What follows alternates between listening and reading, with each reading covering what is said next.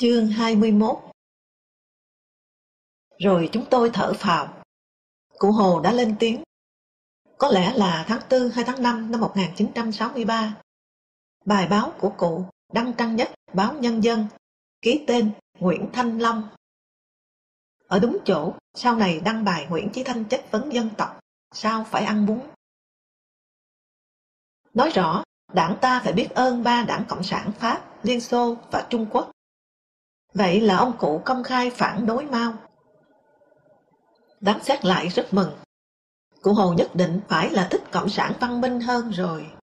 Chúng tôi hy vọng cụ ngăn được đảng ngã theo Bắc Kinh, không tán thành Mao chống xét lại, để bảo vệ chủ nghĩa. Cụ đã nói có nên vì đuổi một con chuột xét lại mà đang tâm ném vỡ một cái bình quý không? Ngờ đâu, theo dạy dỗ của cụ, trong đầu nhiều người Cộng sản Việt Nam đã thành một tôn ti trên dưới như sau, Stalin, Mao Trạch Đông, rồi mới Hồ Chí Minh. Thời gian nghị quyết chính, Lê Duẩn viết mấy vấn đề quốc tế và đảng ta đã gọi Mao Trạch Đông là Lenin của thời đại ba dòng thác cách mạng Á Phi La. Còn đảng viên, cán bộ thì đang coi Duẩn khẩu khí giống Mao mới là cây lý luận của đảng Tôi đã thấy sức hấp dẫn ma mị của lời lẽ dũng ở trong cuộc chỉnh huấn xây dựng tư tưởng chống địa chủ tháng 5 năm 1953. Chả ai ngờ tới Việt Mao sẽ cho cụ Hồ hiểu không theo kim chỉ nam thì khốn khổ thế nào. Tháng 4 năm 1964, Lưu Thiếu Kỳ, vợ ông, bà Vương Quang Mỹ, học ở Mỹ, và nguyên soái Trần Nghị, Bộ trưởng Ngoại giao Trung Quốc, sang thăm Việt Nam. Báo Nhân dân lập một tổ phóng viên đặc biệt do tôi phụ trách, theo dõi và biết sự kiện quan trọng này. Tổ gồm toàn Mao Nhiều, Anh Vũ, Hữu Thọ, Đặng Phò và vài người nữa. Tôi rất không vui. Việt Nam thế là dấn thêm một bước vào quỹ đạo Bắc Kinh chủ chiến. Tôi tán thành của sếp vì ông chống sùng bái cá nhân và chủ hòa. Trần Châu bảo tôi định nghĩa cách mạng là dám đánh Mỹ Mao đẩy cú xếp vào ngõ cụt bằng phát động vũ trang đánh Mỹ, phá chung sống hòa bình của cú xếp, đồng thời bắt Liên Xô chết ngợp bởi gánh nặng chạy đua vũ trang. Ở sân bay, đám nhà báo đứng thành một ô, ai đã vào là không được ra khỏi. Khi cụ Hồ và đoàn khách quý đi ra, đám nhà báo mừng quá, nhòi người ra hô, reo, vẫy. Liền bị an ninh nắm cổ, đẩy xô dúi dụi, Tôi không nhiệt tình ngẩng cổ thò đầu nên không bị đụng vào người. Tội nhất, một chị ở Việt Nam thông tấn xã, hình như Duyên, vợ Đặng Quốc Bảo, bị đẩy bung hết cả tóc, mặt thì nhợt đi, sợ phạm phải tội lỗi gì lớn đây. Tôi bèn đẩy lại anh an ninh, gắt giọng hỏi, được mời đến đây là lưu manh cả hay sao? Mà anh xua đẩy như Việt cả thế? Nhắc to lại, là lưu manh cả sao hả? Sau đó về hợp với Nguyễn Thành Lê Cả tổ phóng viên trừ tôi sướng ra mặt. Được đón tiếp và tuyên truyền cho thủ lĩnh Marxist thế cơ mà. Tôi nói, viết xong tường thuật đón sáng nay là tôi xin rút. Tôi không làm được, tôi không chịu được mạng lưới an ninh khinh nhà báo đến thế. Tôi còn đi, thì e có ngày mất bình tĩnh, sẽ nói những cái nặng hơn câu tôi hỏi an ninh sáng nay. Anh em thấy cả đấy. Anh Vũ thay tôi phụ trách. Hữu thọ đầy nhiệt tình chống xét lại, nhưng là cán sự năm, chưa gánh được. Nhờ rút đi, tôi không phải dự một cuộc meeting, trong đó Lưu Thiếu Kỳ yêu cầu đứng về một bên trong đấu tranh cách mạng. Và cụ Hồ khen Lưu Thiếu Kỳ trăm phần trăm mắc Lenin. Sao lại khen thế? Thế ra cụ phủi tay với bài báo của Nguyễn Thanh Long mất rồi. Ôi chiếc cầu bập bên. Tình cờ sau đó, gặp Hồ Bản Anh, Tân Hoa xã thường trú Hà Nội. Trò chuyện vài câu gần thủy tạ, Hồ Bán Anh chợt hỏi, anh không đi viết lưu chủ tịch, tôi nghĩ phải là anh chứ nhỉ? Toan phản ứng, sao lại là tôi? Tôi chỉ nói, à, tôi đang bận việc khác. Nhưng tôi có thấy anh ở đâu cơ mà, à, à ở sân bay nhỉ? Vỗ vỗ trán, à, trong hội kiến, đồng chí Lê Dũng đề nghị lưu chủ tịch một việc. Tuyệt mật nha. Đồng nghiệp ruột với nhau mà. Nắm tay tôi kéo lại gần thì thào. đề nghị Trung Quốc gửi phi công quân sự và bộ binh sang Việt Nam. Nhưng tuyệt mật ha. anh Đinh Ninh, tôi học Bắc Kinh thì tất theo Bắc Kinh, hay anh muốn thăm dò tôi? Nghe anh, tôi chợt hiểu. Vì sao cụ Hồ tin ông Lưu Marxist trăm phần trăm? Sẵn sàng viện trợ cho mà đánh Mỹ mà... Đồng thời cũng hiện ra ở trong đầu tôi một bãi chọi trâu là đất nước nghèo khó này. Nhưng tôi lại nghi anh nhà báo này muốn moi tin ở tôi. Dũng nào dạy mà đề nghị thế? Đồng thời cũng thấy có nên nói hẳn với anh rằng tôi không tán thành đại loạn hay là cứ ú ớ cho qua chuyện. Sau này, đọc nhà báo Mỹ Stanley Cardinal, tôi mới biết lần sang Việt Nam đó, Lưu đã đẩy tình hình ở Việt Nam tiến lên một bước phát triển quyết định. Lưu cam kết các đồng chí phát động chiến tranh thì Trung Quốc sẽ tình nguyện làm đại hậu phương, lo lắng hậu cần chu tất cho Việt Nam. Nếu cần thì chu toàn cho cả khâu binh lính nữa. Lưu nhận sẽ viện trợ vũ trang không hoàn lại cho 230 tiểu đoàn bộ binh của quân nổi dậy ở miền Nam. Năm 1961, Bắc Kinh chưa muốn nổ chiến tranh lớn, thì Diệp Kiếm Anh sang, nói đồng chí đánh với cỡ tiểu đoàn như mấy trận bình giả, vạn tường, vừa qua là phải. Lúc ấy, việc Mỹ gửi cố vấn sang được gọi là chiến tranh đặc biệt. Đến 1963, bị ba bề Tây Tạng, Ấn Độ, Đài Loan ép mạnh, Bắc Kinh cần cho nổi lửa lớn ở Việt Nam để bắt Mỹ đem quân vào làm chiến tranh đặc biệt, tạo nên cuộc đại loạn toàn thiên hạ cho Trung Quốc được nhờ. Dĩ nhiên, trăm tội đổ hết vào đầu thằng Mỹ, nó kéo bè lũ tai sai ở Đông Nam Á xâm lược Việt Nam. Nên biết qua về sự giúp đỡ quân sự của Trung Quốc. Từ 1950 đến 1954, Trung Quốc đã giúp Việt Nam 116.000 khẩu súng các loại, 420 khẩu pháo, nhiều khí tài thông tin và công binh. Năm 1956, Trung Quốc ưu tiên viện trợ Việt Nam 50.000 khẩu tiểu liên và súng trường nửa tự động, vừa định hình sản xuất, chưa kịp trang bị cho quân đội Trung Quốc. Từ năm 1953 đến 1963, Trung Quốc đã giúp Việt Nam xây dựng 6 tiểu đoàn pháo cao xạ, một trung đoàn công binh, một trung đoàn cầu nổi, một trung đoàn xe tăng, một trung đoàn máy bay tiềm kích, bổ sung nhiều vũ khí trang bị quân sự khác. Trung Quốc còn giúp 90.000 khẩu súng máy và súng trường để triển khai chiến tranh du kích ở miền Nam. Nhằm lôi kéo Việt Nam ủng hộ Trung Quốc trong cuộc đấu tranh với Liên Xô, Mao cử Đặng Tiểu Bình sang Hà Nội, mang theo lời hứa giúp Việt Nam 20 tỷ nhân dân tệ, tương đương 20% thu nhập quốc dân hoặc 60% thu nhập tài chính của Trung Quốc năm 1963. Mao Trạch Đông nói với cụ Hồ, chúng ta là một nhà, cần người có người, cần vật tư có vật tư, cần bao nhiêu có bấy nhiêu.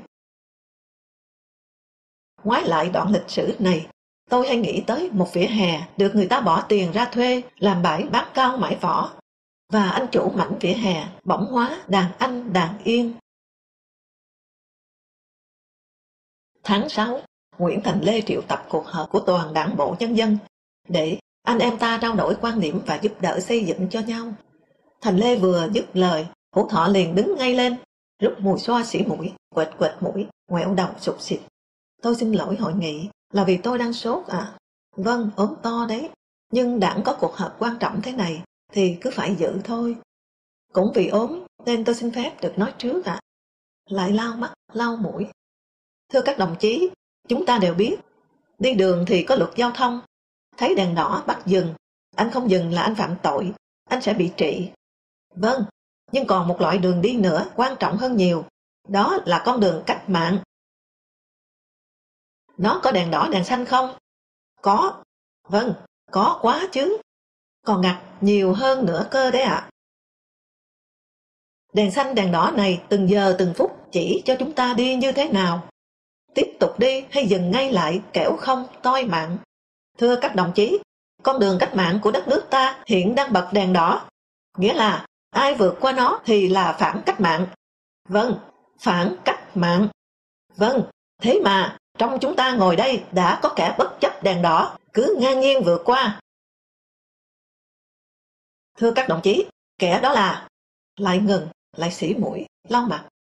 Lau xong còn gấp mùi xoa làm tư, tử tế đút túi, chuẩn bị cho cú hạ màn đánh thịt. Thưa các đồng chí, Kẻ đó là... Thình lình thẳng người lên, nghiêm mặt, chĩa vào tôi. Kẻ đó là Trần Đỉnh. Kể ra các thứ xấu.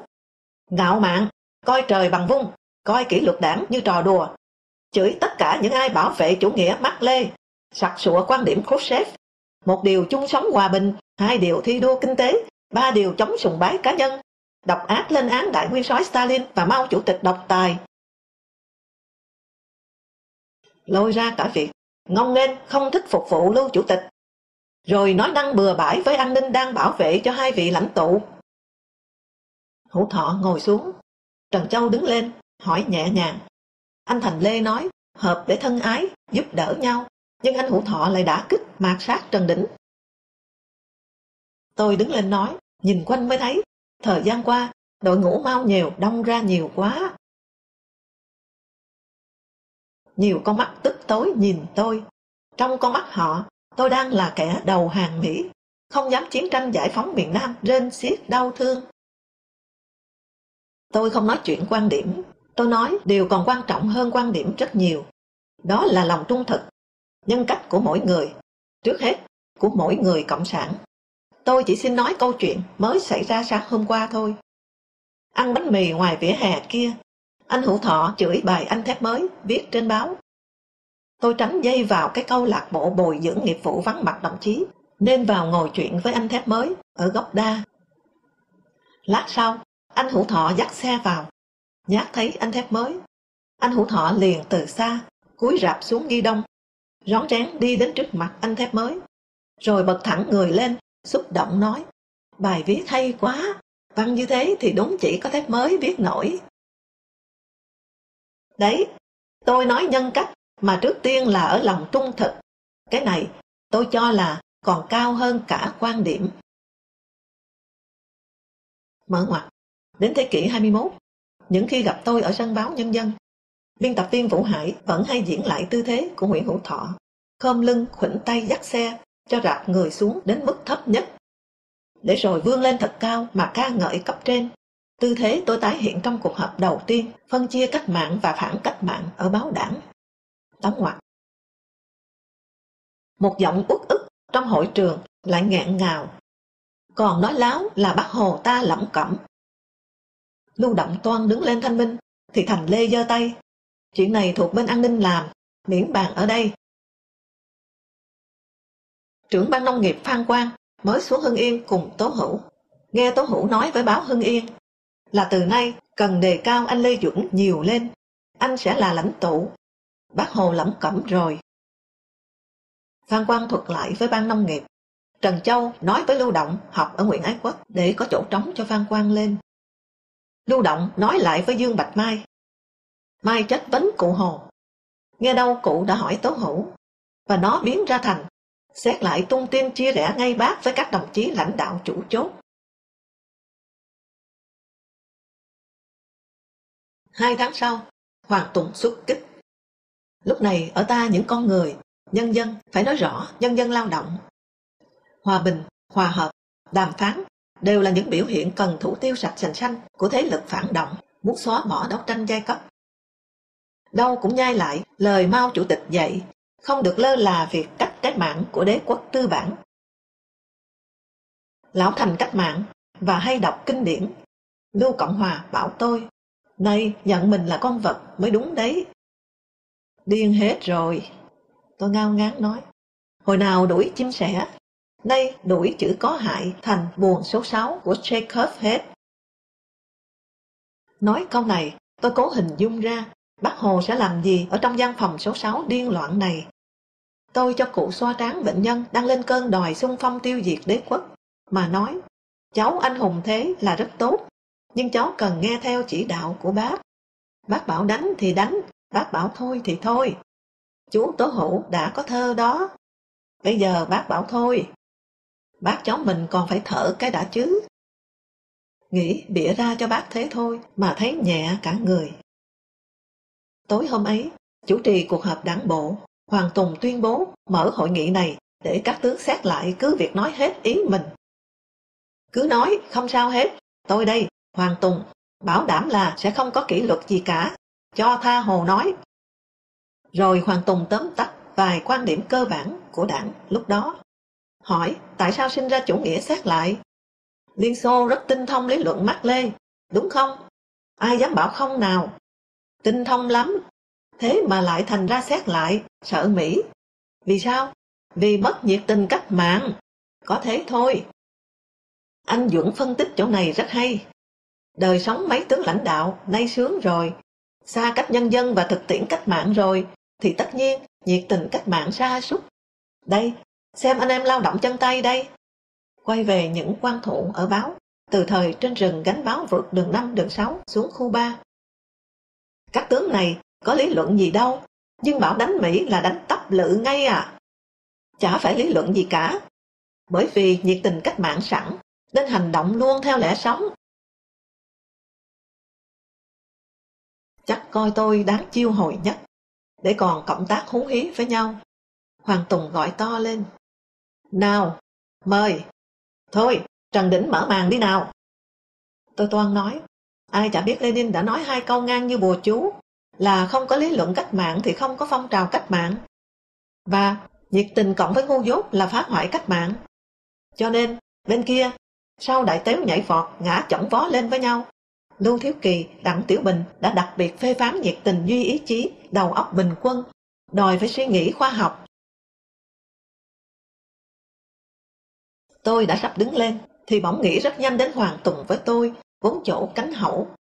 Đó, anh chiêu hồi tôi đầu tiên, có lẽ vì muốn tôi vẫn được đảng trọng dụng. Nếu tôi nói ra thì bằng là cho ăn chính Hoàng Tùng. Cho nên là chỉ buông một câu cục lũng. Tôi chẳng có quan điểm lý luận gì, chỉ thấy Trung Quốc không dân chủ, cả nước như cái trại lính. Đặng phò, anh Hà Đăng, tức Đặng Há, gầm lên ngay. À, nói láo, không dân chủ mà hắn lại được mở mồm ra kêu là không dân chủ thế kia hả? Tôi nghĩ ngay, loa mau nhiều cỡ bự đây. Xì xào đâu như anh là tác giả bài vè xếp hạng phân loại xét lại ở báo đảng. Kiểu sắp đến đâu thì đoàn ủy cải cách ruộng đất đã lên danh sách đối tượng đấu tố ở đấy. Sau này, lúc học nghị quyết chính, một bữa thảo luận ở tổ, tôi phát biểu xong, ra giải lao ở sân. Anh đã xô đến, giơ hai quả đấm lên, toan đánh vào hai thái dương tôi. Từ ngày đảng coi tư tưởng Mao là chính thống, mặt anh nôm lúc nào cũng như diều được gió. Giá hồi ấy đã có video clip. Khánh Căng, Nguyễn Hữu Chỉnh lần lượt được mời lên. Các anh trình bày quan điểm của mình, tức là tinh thần tuyên bố chung 81 và Đại hội ba Đảng Cộng sản Việt Nam, mà nay đã được Mao Chủ tịch vạch ra là xét lại, tuy đảng chưa hề có nghị quyết nào chính thức bác bỏ chúng. Hoàng Tùng tương tưởng chêm vào móc máy các anh, mặt hai anh tái đi nhưng vẫn tiếp tục nói. Nào, Hồng Hà, Hoàng Tùng nói. Trước đây ít lâu, trong vụ Nguyễn Chí Thanh gọi báo quân đội nhân dân bên Liên Xô trong cuộc khủng hoảng tên lửa ở Cuba là báo gangster Chicago, kẻ cướp Mỹ, thì Hồng Hà đã nói, báo gangster này có đại tướng của nó đấy chứ, tức là có tướng giáp, tướng Thanh sao dám qua mặt tướng giáp, và nhờ đó mà nổi tiếng xét lại. Nghe Hoàng Tùng mời, Hồng Hà thiểu não đứng lên, rồi ngạn ngào như méo. Tôi xin cảm ơn Mao Chủ tịch vĩ đại đã mở mắt cho tôi thấy Liên Xô, Khrushchev là phản bội, đầu hàng, xét lại. Hôm nay, ngồi đây, tôi thấm thía như dự một cuộc chỉnh huấn lớn. Thật ra, khi học ở Liên Xô, tôi đã ngờ ngợ nhiều cái, cho nên gặp các anh trong Trung ương qua thăm, tôi vẫn nói cần phải cảnh giác với Liên Xô, Khrushchev. Trong tôi vụt hiện lên hình ảnh tướng De Castries đầu hàng ở Điện Biên Phủ. Ông ta vẫn đàng hoàng, ngậm tiếp và chống can. Nhưng Đặng Phò đã cười khẩy, khinh bỉ anh em, cảnh giác. Chớ để rồi mai kia mắc xích thắng, anh ta cũng sơi. Mà xét lại thắng, anh ta cũng xài. Nghĩ tới, chia quả thật sớm thế chứ. Mà hơi bị đúng. Hồng Hà tuy khóc mếu, quay giáo trở cờ quá dở. Nhưng sau, vào ban bí thư, trèo lên trên tất cả những mau nhiều thực thụ. Hữu Thọ, Hà Đăng, Đặng Phò, từng bủa vây tiểu trừ anh vì Hồng Hà không kém nhiệt tình. Khóc nhận tội là quá nhiệt tình. lại còn hơn đám mau nhiều chính cống ở khoản lý luận học ở tận trường đảng Liên Xô. Nhưng Hoàng Tùng đã vỗ tay nói, nào tốt thôi, ai chuyển cũng đều hoan nghênh. Thật ra, Hoàng Tùng mở hội nghị này chỉ cốt để chiêu hồi nội bộ và đối ngoại. Đấy, ở tiệm này, tôi đã trấn áp xét lại. Tôi đã có đe nẹt, có trao đổi dân chủ cả rồi nha. Địa bàn báo đảng im ắng thì ông yên. Còn đúng ra, mới năm ngoái, ông thiếu nhiệt tình ghê gớm. Tương lên báo hàng mấy trang nguyên văn các diễn văn của của sếp. Những hôm có khơ nói, báo đắt như tôm tươi. Thép mới đứng lên luôn. Tôi tán thành ý anh Tùng. Cần tăng cường đoàn kết, nên ai chuyển, ta cũng hoan nghênh. Trước đây, thấy Hồng Hà, Trần Đỉnh ngồi với nhau, cứ hết khen khơ, lại khen cô đào Sine Kirienko. Tôi đã ngại, nhưng nay tôi thấy là chúng ta có thể chuyển biến được hết trong trận giao chiến mới này. Rõ ràng, bảo vệ em trai và dụ tôi hàng. Mới hôm nào hỏi tôi, mày có thấy cái châu? Vợ thép mới. Mày có thấy cái châu hơi giống giống Kirienko không mày? Từ đấy, bao nhiêu thường từng đám túng tụng, chửi của sếp. Rồi hãy thấy chúng tôi thì lại cố tình liếc liếc và ré lên cười. Tôi ngỡ thấy lại kiêu binh phủ trịnh, chắc từng đã ở trên nền tòa báo này và ngày ngày ra đường bớt phú thả cửa đàn bà con gái của cả cái huyện Thọ Sương thuộc phủ Hoài Đức đây. Gần tháng sau, Hoàng Tùng thăm Trung Quốc, mang theo Hồng Hà, Phan Quang. Một anh vốn trung kiên, một anh vừa đầu hàng, kết thành bè. Ai đi Trung Quốc lúc này đều mặc nhiên được gài ở trên ngực huy chương phẩm tiết trò tàu. Cực ngoan. Trở về, viết vĩ đại Trung Quốc, dài hết trang báo. Hồng Hà đưa tôi để đăng lên trang chủ nhật tôi phụ trách, nhưng tôi đẩy nó cho quan đạm duyệt. Trả lại tôi, quan đạm chỉ cho xem mười mấy dòng, anh dập. Mình phải cắt, vì chửi Liên Xô dữ hơn cả Trung Quốc mà Trung ương thì vẫn chưa cho chửi công khai. Ngừng lại, cười. Hồng Hà thế mà hăng quá. Biết sẽ bị cắt, nhưng em xin cứ viết ra để các anh chứng giám. Em chuyển lập trường sâu sắc và bền vững lắm ạ. Tôi nói. Hoang đạm cười, quýt tôi một cái. Cái tay này. Khánh căng ít lâu sau báo tôi anh bị phê bình, ghi lý lịch vì đã mượn diễn đàn hội nghị của đảng bộ để tuyên truyền quan điểm xét lại. Sao thế được? Tôi hơi cáu, rất không thể ngờ. Còn một chuyện không thể ngờ bằng vạn. Giữa 1963, cụ Hồ bị một phố bút sa. Tuyên bố chung Hồ Chí Minh Novotny, chủ tịch tịch khách, vừa lên báo thì Lê Duẩn bắt bỏ ngay, xét lại. Lập tức hủy, bất chấp xúc phạm đến nước bạn tiệp và lãnh tụ Người ta giải thích vụ này như sau. Nhận được bản tuyên bố để ký. Bác hỏi chú ba, ý là chú ba Dũng. Xem chưa? Thư ký bác lầm là hỏi chú ba Kim, Bộ trưởng Ngoại giao chịu trách nhiệm thảo văn kiện. Cho nên đáp là đã. Thế là bác ký.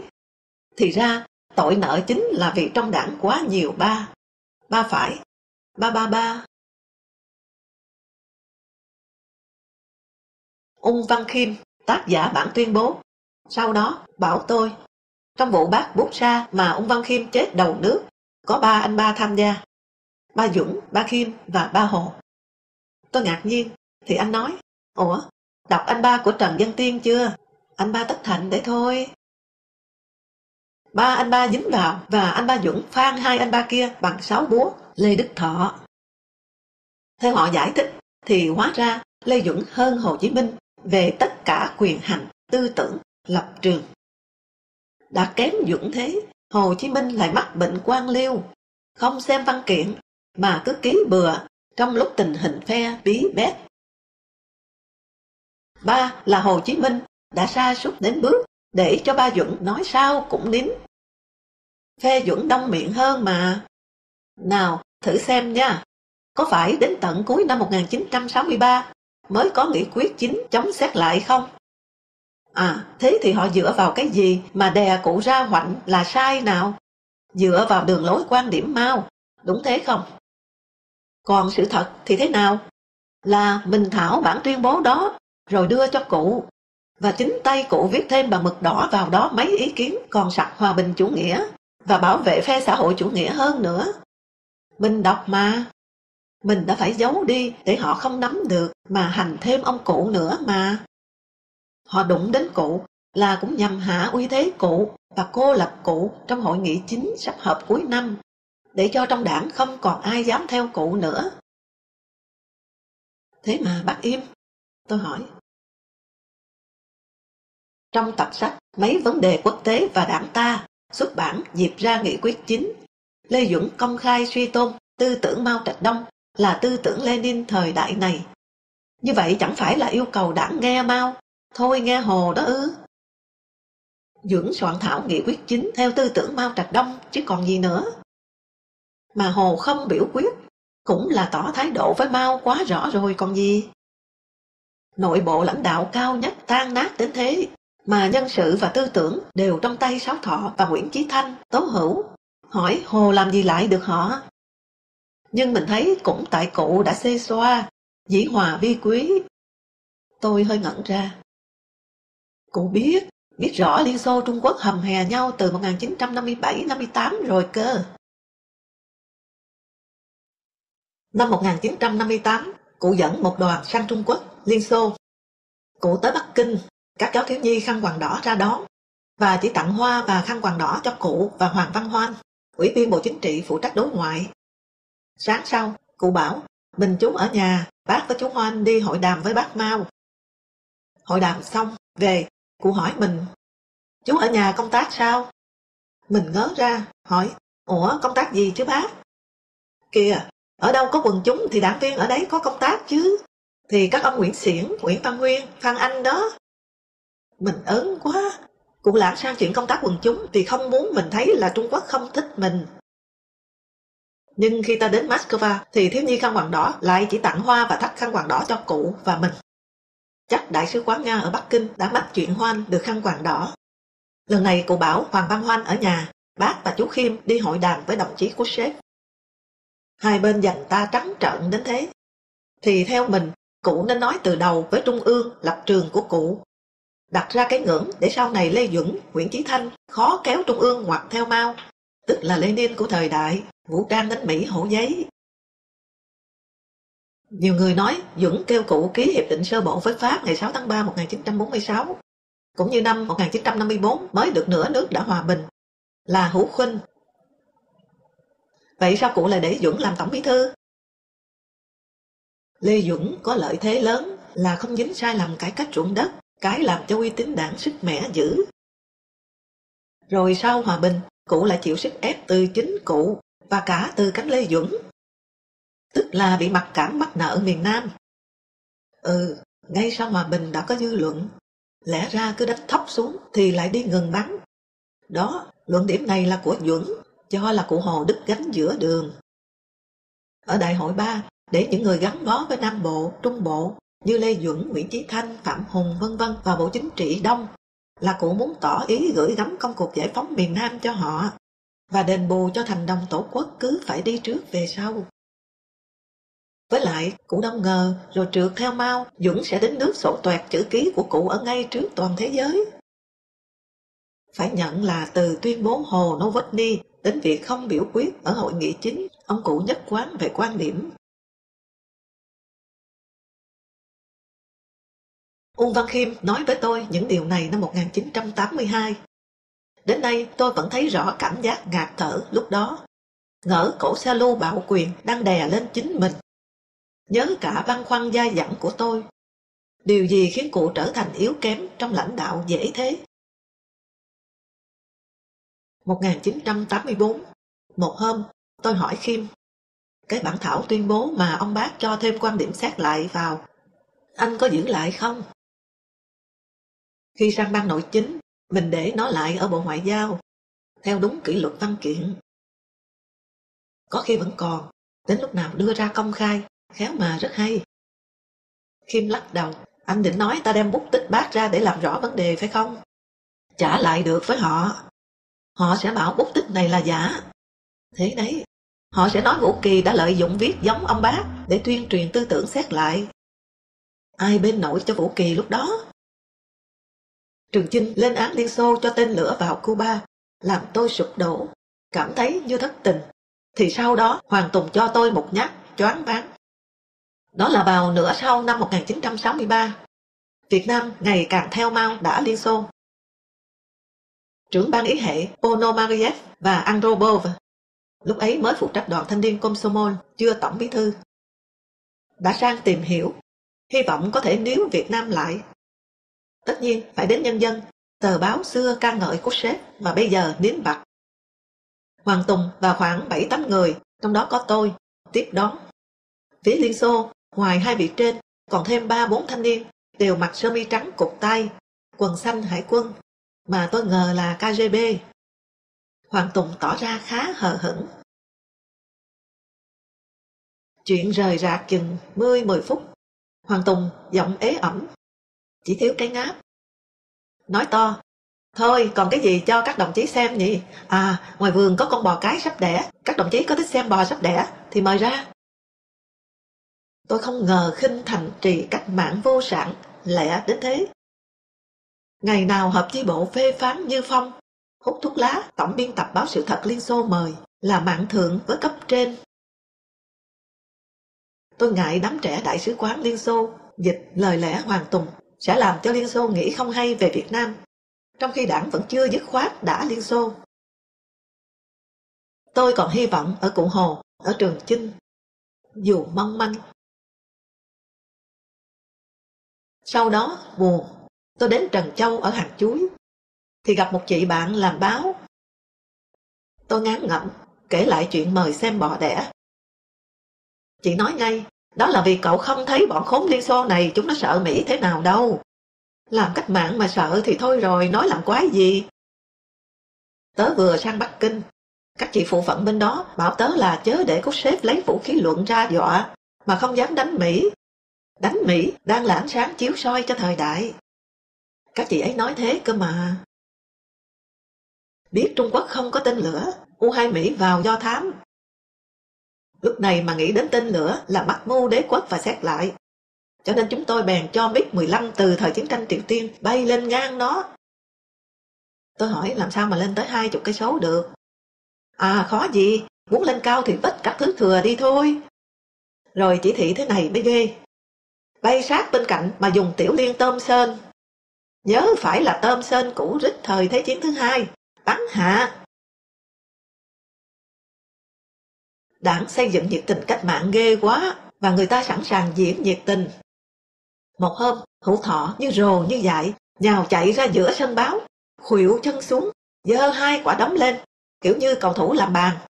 Hét, hoan hô, hai con tô tô chết rồi. Tưởng hữu thọ có thể chết sạch vì sung sướng. Anh vừa đọc tin thông tấn xã biết hai tổng bí thư Torre và Togliatti của Đảng Cộng sản Pháp và Ý mới chết. Thế là ứng khẩu thành văn tế, chửi độc đáo ngay. Tiếp theo một lời bình. Đấy, trời cho ngay bọn phản động hai cú penalty 11 mét đứa đừ đừ.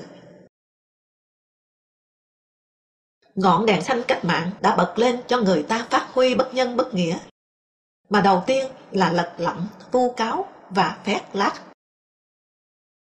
Những ngày hung đúc nhiệt tình đánh Mỹ, những ngày mà báo nhân dân ca ngợi bom nguyên tử đầu tiên của Trung Quốc là bom đạo đức, bom văn minh, đã mau nhiều ở báo cho lưu hành một bài thơ của Đinh Đức Thiện. Trời sinh ra tướng để đánh giặc, tướng sợ không còn quần đùi mặt. Ôi giời ơi tướng ơi là tướng, tướng không bằng cái con cũ cặt. Đồn rằng một đoàn tướng lĩnh Liên Xô sang thăm Việt Nam đã khuyên đừng đánh Mỹ vì e sẽ không còn quần đùi mà mặc, nên tác giả tăng cặt ra tặng. Một tối, tôi xuất khẩu, đọc cho Kỳ Vân nghe luôn một bài về, họa lại. Tướng ông là tướng đết cần cả quần mặt, vì ối giời ơi ông là tướng lũng liễn những hai cặt, một nòi việt cho và một hoa cài. Cặt của hoa cài to gấp 10 cặt nòi việt lắc. Nó vốn được nuôi bằng sâm cao ly tẩm đẫm mau đài. Kỳ Vân kêu to, Hay, rất hay, đọc cho tới chép. Dân háo chiến là thích văn tục nhất. Chương 22 Chế Lan Viên và tôi một dạo dài, quấn quýt. Tôi hay đến chế, gian giữa trong ba gian nhà gia nhân bồi bếp. Trong sân sau, ở bên phải, ngôi biệt thự 51 Trần Hưng Đạo, xưa của Tây và cựu Hoàng Bảo Đại. Anh ở kẹt giữa Bảo Định Giang và Xuân Tửu. Trần Hữu Thung thì ở hầm dưới cầu thang trời lên nhà chính. Tôi đến là chế lại khiêng chiếc ghế mây dài ra, kê ở sân cho tôi nằm hay ngồi tùy. Còn chế thì ngồi trên cái ghế con con bên cạnh. Giữa lúc ngổn ngang thế sự, ai giáo điều ai xét lại, trong trần ai ai dễ biết ai. Chúng tôi giống nhau, có thể nói là hoàn toàn. Cự tuyệt thẳng thừng mọi tư tưởng mau, đường lối chính sách mau. Tôi tiếc không thể nhắc lại những hình ảnh anh chửi mau và đám mau nhiều. Tuột quần đái ỉ, chùi chùi, vẫy vẫy, theo lệnh thiên triều. Những lúc chửi ấy, chế cười rất nở, rất hết lòng dạ. Đường môi lượng cong hết cỡ dẻo mềm, và không thành tiếng, chỉ xí xí xí như rút, như dụ dỗ. Đặc biệt, con mắt nghịch ngợm thông minh của anh lại có vẻ như đang liếc trộm lên trên đấy, trên ấy đấy. Chiều tháng 11 năm 1963 ấy, khiêng ghế cho tôi xong, anh ngồi xuống, một tay đặt lên đùi tôi. Im lặng. Đôi mắt thông minh, nghịch ngợm, cười tiếp lên một lúc, với cái tiếng xí xí xí rất đều ở miệng. Nó cứ khiến tôi nghĩ tới một hỗn hợp hóa chất đang trộn vào nhau và tác động, đặc biệt không ra khói. Rồi nói, này, bàn tay chế miết trên đùi tôi. Hôm qua còn ôm hôn đồng chí một trăm cái hôn, hôm nay đéo mẹ cha đồng chí rồi đấy. Cụ Hồ thường kết thúc các điện gửi của sếp bằng câu gửi đồng chí một trăm cái hôn. Tôi ngỡ chế đùa, vì sau đó vẫn như thường lệ chúng tôi chửi mau, hiếu chiến, phiêu lưu, đói rồi điên bỏ cha, lại muốn làm cha tất cả. Ra về, tôi vẫn không nghĩ chế vừa rủ tôi cùng làm một bước vans vĩnh biệt để cho ra mắt những câu thơ như Hỡi những con thỏ hòa bình, ta chiến đấu chính vì ngươi đó. Ngươi nghịch tuyết trong khi ta chịu lửa. Và con cúi xuống hôn bàn tay người, mau chủ tịch, không chút phận bụi cá nhân. Phải nói, chế lan viên đọa không đến nổi quá lâu. Rồi anh lại đã viết chưa cần cầm lên nếm, anh đã biết là bánh vẽ. Thế nhưng anh vẫn ngồi vào bàn, cùng bạn bè cầm lên nhấm nháp. Chả là nếu anh từ chối, chúng sẽ bảo anh phá rối. Rốt cuộc anh lại ngồi vào bàn, nhưng không có gì xảy ra hết. Và những người khác thấy anh ngồi, họ cũng ngồi thôi, nhai nhồm nhòm. Trích trong bánh vẽ. Tóm lại, theo thì được hít bả mía, là ngồi vào bàn cùng nhai và không bị chụp cho tội phá rối, được gọi bất cứ ai là chúng. Cũng nên nói, khi đọc di cảo, tôi rất thương chế. Vậy chế là người đầu tiên cho tôi biết đảng theo mau. Còn người đầu tiên cho biết nghị quyết chính đã ra đời là Kỳ Vân. Tôi vừa leo cầu thang trời lên, đã thấy anh đứng chờ ở cửa. Nụ cười hơi cưng cứng trên môi Thông qua rồi đấy, anh nói. Thông qua? Sao lại thế? Lạ nhỉ? Đại hội ba đề ra ưu tiên xây dựng chủ nghĩa xã hội ở miền Bắc, và do đó chiếu cố miền Nam thôi. Dũng theo mau hẳn hoi rồi. Có cậu bảo tớ là hội nghị chính đã phổ biến ý Dũng nói tư tưởng Mao Trạch Đông là tư tưởng Lenin của thời đại ba dòng thác cách mạng Á Phi La. Tôi văng ngay ra, Thế thì ra cái đết gì nữa chứ? Mình nghĩ thấy chuyện ấy đúng đấy. Theo Mao đứt đuôi rồi. Phát động chiến tranh đánh Mỹ rồi. Sẽ tuồn người với súng ống vào Nam ghê gớm hơn. Phần hai tối mật của nghị quyết chính là nghị quyết chiến tranh. Theo Mao chủ trương vũ trang để thống nhất đất nước của Dũng, Chí Thanh đã thắng. Trường chính đầu hàng Dũng là cánh chủ hòa quỷ. Chiến tranh thì sẽ áp dụng chính sách cộng sản thời chiến, hết dân chủ. Tôi chợt mệt, tưởng như có thể khuỵu xuống. Vốn đã biết nghị quyết chính là nhằm chuẩn bị đánh Mỹ, nhưng nghe Kỳ Vân tôi ngỡ nghe thấy lần đầu, không muốn hỏi thêm nữa. Mới nhận thấy vì quá sợ, quá ghét cái triển vọng bơm đạn ùng oàn. Nên lâu nay tôi cố tin hết từ Trường Chinh, Cụ Hồ đến lương tri của Trung ương. Để rồi nay thì chiến tranh nó đang lù lù ở trước mặt. Một cuộc chiến tranh mà người ta đã đem trang hoàng như cổ xe hoa lộng lẫy trong lễ hội hóa trang Carnival với bầu khí quyển khủng bố mà bọn chúng tôi đang được nếm trước. Ở tôi lúc này, trùm lên trên tất cả là tâm trạng thua. Đúng hơn, một không gian thua, một trận địa thua. Một đời vét sạch cho thua, thua nhẫn, thua nhục, thua rã rời mênh mang toàn diện. Và nó đang dìm tôi ngập lúc vào trong nỗi tự ái cay đắng. Tôi thấy tôi bơ vơ, côi cút trong đêm đen ngòm. Ở giữa một bãi sa mạc hoang vắng là thế giới hung hãn, khát máu này. Sao hòa bình, dân chủ, không lay động nổi lương tri người ta. Tôi thở dài. Cụ Hồ không bỏ phiếu, muốn đỡ tôi, Kỳ Vân nói. Anh đâu ngờ tôi lại càng muốn đổ sập xuống, vì người mà tôi hy vọng cuối cùng, thế là cũng thua nốt. Thua đám con em của cụ, trong cơn nguy cấp ầm ầm sấm sét này. Thì ra, thường là cụ thua. Cụ đã từng thua những Trần Phú, Hà Huy Tập, và có lẽ cả trường chinh, võ nguyên giáp. Cái án Stalin hoàng vào cụ, nó vẫn lơ lửng trên đầu cụ, và cụ chiến đấu với đằng lưng hở toan hóa. Hai chúng tôi ngồi im lặng, như một phút tưởng niệm. Tưởng niệm cái gì không rõ. Có thể vô thức báo trước là nên tưởng niệm quãng ngày ngây dại ú ớ đã qua và chấm dứt mãi mãi từ đây. Lúc ấy, tôi đâu thấy về khách quan mà nói. Nhờ mau đánh xét lại mà thế giới sẽ sang một vận hội mới, hết phe và chiến tranh lạnh, hết cả quan hệ phên dậu, môi răng. Thật ra, tôi đang bị hai nỗi sợ ám giữ Chiến tranh sắp nổ ra, và tới đây tôi sẽ bị như thế nào, nên đầu óc tôi gần như mụ mị. Kỳ Vân nói, cụ Hồ, Trường Chinh, Giác không muốn ngã theo Mao, nhưng Duẩn tin rằng theo sấm sét của tư tưởng Lenin thời ba dòng thác cách mạng thì sẽ giải phóng thống nhất đất nước và vượt lên trên công tích cụ Hồ. Bắc Kinh phát động chiến tranh, nhưng phất cái chiêu bài nghe rất cao thượng là bảo vệ sự trong sáng của chủ nghĩa mát. Nói thiên hạ đại loạn thì Trung Quốc được nhờ.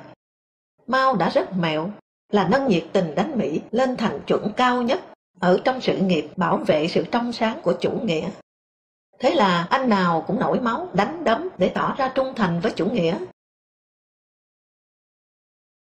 Đã ngờ cái chữ Trung Quốc được nhờ, nhưng lúc ấy chúng tôi vẫn chưa bắt được trúng nọc của nó. Có suối và giúp thiên hạ đổ máu đuổi Mỹ đi khỏi vùng này, Trung Quốc mới hoàn lấy được hết Biển Đông và châu Á. Tối ấy, nghe Kỳ Vân, tôi bỗng thấy đầu óc trống rỗng, chẳng còn gì nữa. Và kỳ quái, tôi lại hình dung ra rõ ràng trên bốn bức vách của cái không gian trống rỗng, kinh hoàng. Là đầu óc tôi lúc ấy đang đầy những vi ti huyết quản đen ngòm chằng chịt như ở mặt trong của vỏ trứng vịt lộn. Hơn nữa, chúng như đang lớn lên, cứng đanh ra. Rồi chẳng biết nói gì hơn, chúng tôi chia tay nhau. Quay lại cười với Kỳ Vân, để tỏ ra vẫn bình tĩnh đứng tiệm ở đầu ngõ, tôi chợt thấy miệng khô khóc đắng chát. Tôi đạp xe về, qua quảng hội nhà văn, nhà khách chính phủ, đường Nguyễn Du ngào ngạt suốt một đoạn dài mùi hoa sữa. Mùi trầu cau nồng say ở miệng người con gái. Rồi mùi hoa hoàng lan ở một ngôi nhà gần tòa soạn báo thống nhất. Chợt nhận ra mấy câu hỏi đang chen lấn nhau để trình diện với tôi. Thế là thế nào? Còn tin vào ai? Sao lại là thế được? Ừ, có khi mai Trung ương lại ra một nghị quyết khác. Chả lẽ lại chọn Phan cặp chiếc một lúc cả Mỹ lẫn Liên Xô hay sao?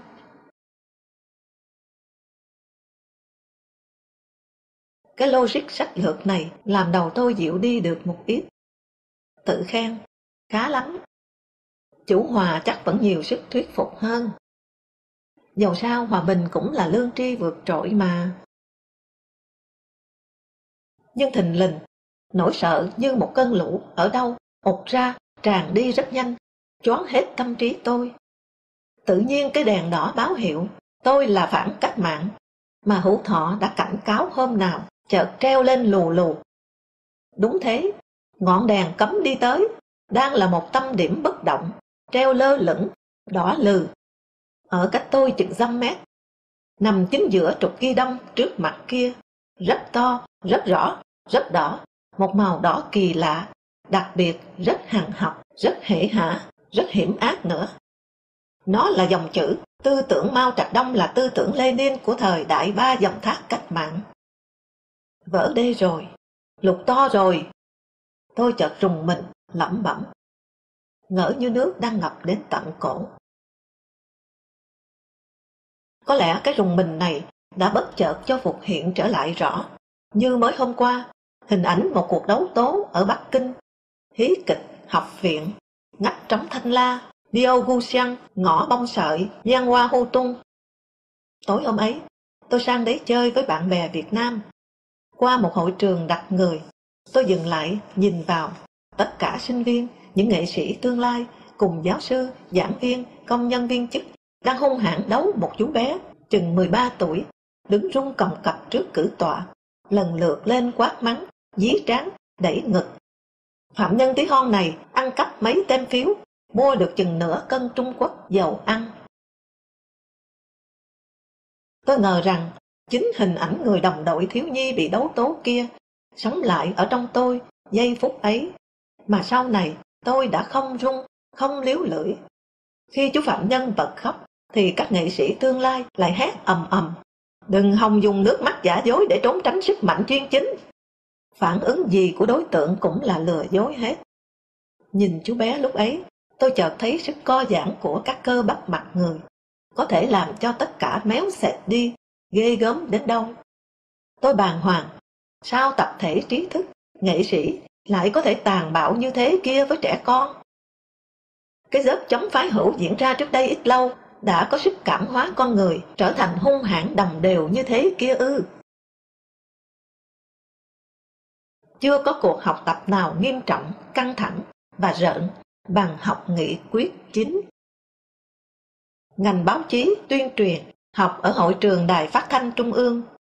Đông cả hàng nghìn con người, và cả hàng nghìn con người ấy đều cùng bày ra một khuôn thước mặt, không giấu đi nổi nét lo âu phiền muộn. Trong bài Cô du kích lai vu, Tố hữu chẳng đã đe đánh thắng Mỹ, sẽ quay sang trừng trị những con rắn độc xét lại đó sao? Thế mà hình như tôi lại chỉ mãi bận rộn với cái bụng đầy bất bình ngổn ngang của mình. Không chú ý tới giữ gìn cái mặt một tuần, đến nghe toàn những ngụy biện, xuyên tạc, hung hăng gây gỗ và ngạo mạn ta đây cách mạng duy nhất, đúng đắn duy nhất, cứu tinh duy nhất của phong trào cộng sản và giải phóng dân tộc. Bởi lẽ đơn giản là ta kiên trì cách mạng vô sản, ta kiên trì đấu tranh giai cấp, ta dám chiến tranh cách mạng. Tóm lại, xây dựng cho bằng được ý chí, quyết thực hiện khẩu lệnh kích động mau vừa đề ra có sức kích động những người vừa nghèo vật chất lại vừa trắng trơn học thức. Nhất cùng nhị bạch. Nghĩa là những người chả có gì để mất, ngoài cái mạng sống khốn khổ. Đánh Mỹ là bảo vệ sự trong sáng của chủ nghĩa. Tố hữu khái vào tự ái dân tộc. Đồng chí Lê Duẩn đang trình bày quan điểm của đảng ta, thì cú sếp lại hỏi Suslov, cái giống cá gì ở hồ gì ăn ngon nhỉ? Lại hỏi tôi, Đồng chí Tố Hữu chắc là thuộc thơ Mao Trạch Đông lắm. Ức thế, nhưng Tố Hữu cho qua được. Tố Hữu chỉ bật ngạn ngào khi than lên rằng Trung Quốc hòa bình như thế mà quốc sếp hắn ta nở bảo Trung Quốc là hiếu chiến. Nghe những tiếng nấc ngạn ngào khi than thở đó, tôi rất muốn phì cười. Không hiếu chiến mà lại phát lệnh thiên hạ đại loạn Trung Quốc được nhờ. Sau này, tháng 2 1979, Trung Quốc đánh sang 6 tỉnh biên giới Việt Nam. Tố hữu không nức nở, chỉ làm thơ trách ai đã dạy, đem tim đặt lên đầu. Quên rằng chính Việt Cộng đã đem cả tâm can đặt vào đầu Mao Chủ tịch. Cũng không tuyên bố thủ tiêu bài thơ rủ Cuba có về Nam Hải với anh thì về. Nhiệt thành lấy tên Nam Hải của Trung Quốc để gọi Biển Đông, coi là biểu tượng của mối liên minh vô sản mới ở phương Đông. Vụ trưởng báo chí Lưu Quý Kỳ nháy nháy mắt, khẳng định hùng hồn trước cả hàng trăm dân tuyên huấn học nghị quyết chính, rằng các đồng chí ơi, đánh Mỹ chỉ cần một hậu phương 800 triệu dân là đủ rồi. Mong nhiều làm gì, nhiều mà lại hại đấy. Kìa, sợ Mỹ xón vó lại, muốn lấy lòng Mỹ, chúng lộ bí mật của ta cho Mỹ biết ngay đấy à. Gốc Minh Hương Vị vụ trưởng tự khoe quê Hồ Nam với các nhà báo Trung Quốc này, nêu rõ nguyên nhân thiếu thốn của Việt Nam. Sao chị em không có lụa đen may quần, không có guốc đi? Chuyên gia Liên Xô chúng nó bê hết cả về bên đó mất cả. Chúng hết sức đói nghèo. Khổ lắm, đi đường trong chị em ta hết cái dáng thước tha vì không có lụa may quần. Tôi thấy căm thù bọn xét lại vơ vét của ta ghê quá. Tôi đứng lên, mở cửa ra, lấy xe đạp đi. Đến cửa nam, bỗng thấy chính yên lặng lẽ đạp ở bên. Anh khẽ thở dài. Mình đi theo, sợ đỉnh là một cái gì. Cảm ơn, đã định cho một lựu đạn rồi đấy. Là đứng lên nói thật to. Này, anh Minh Hương nhận vơ là cùng quê với Mao Trạch Đông. Hãy im đi. Sáng hôm ấy, bỏ nghe quý kỳ, tôi lên hồ Tây, có chính yên hộ tống, nghe sóng vỗ oàm oạp giữa trời, mà lòng nguôi dịu. Xa xa, đằng Bắc Ninh hay cổ loa, lờ mờ hiện lên mấy nét thanh thoát của mấy tháp điện cao thế. Tôi lại thấy chúng giống những vết xíu vá cho vòng trời đang bị bục. Một cái gì tốt đẹp đang biến hình tự hủy từ nay ở trong tôi. Trời mà còn rách, còn vá víu thì thôi rồi. Một lúc, lắng lại, tôi kể chính yên nghe chuyện hôm nào thép mới phàn nàn với tôi. Đang họp ngành tuyên giáo báo chí. Buổi trưa, thằng Lưu Quý Kỳ đi xe đến nhà tao, rủ tao đi. Biết đâu nó cho xe đến nhà Tố Hữu, vào đón Tố Hữu. Tố Hữu lạnh ngay mặt, bảo, lần sau các anh đừng phải đến nhắc bảo tôi. Thằng Kỳ nháy mắt, dạ liên hồi, quay ra. Khiếp, tao xấu hổ quá. Nó ra xe lại, bảo đến đổ ở góc Đặng Dung, chờ xe Tố Hữu đi qua thì bám sát. Khi Tố Hữu vào hội trường, nó theo ngay sau Tố Hữu. Hội trường vỗ tay, nó nháy nháy mắt, vỗ tay trả lại. Sư nó, may quá, tao lĩnh ngay từ ngoài cửa.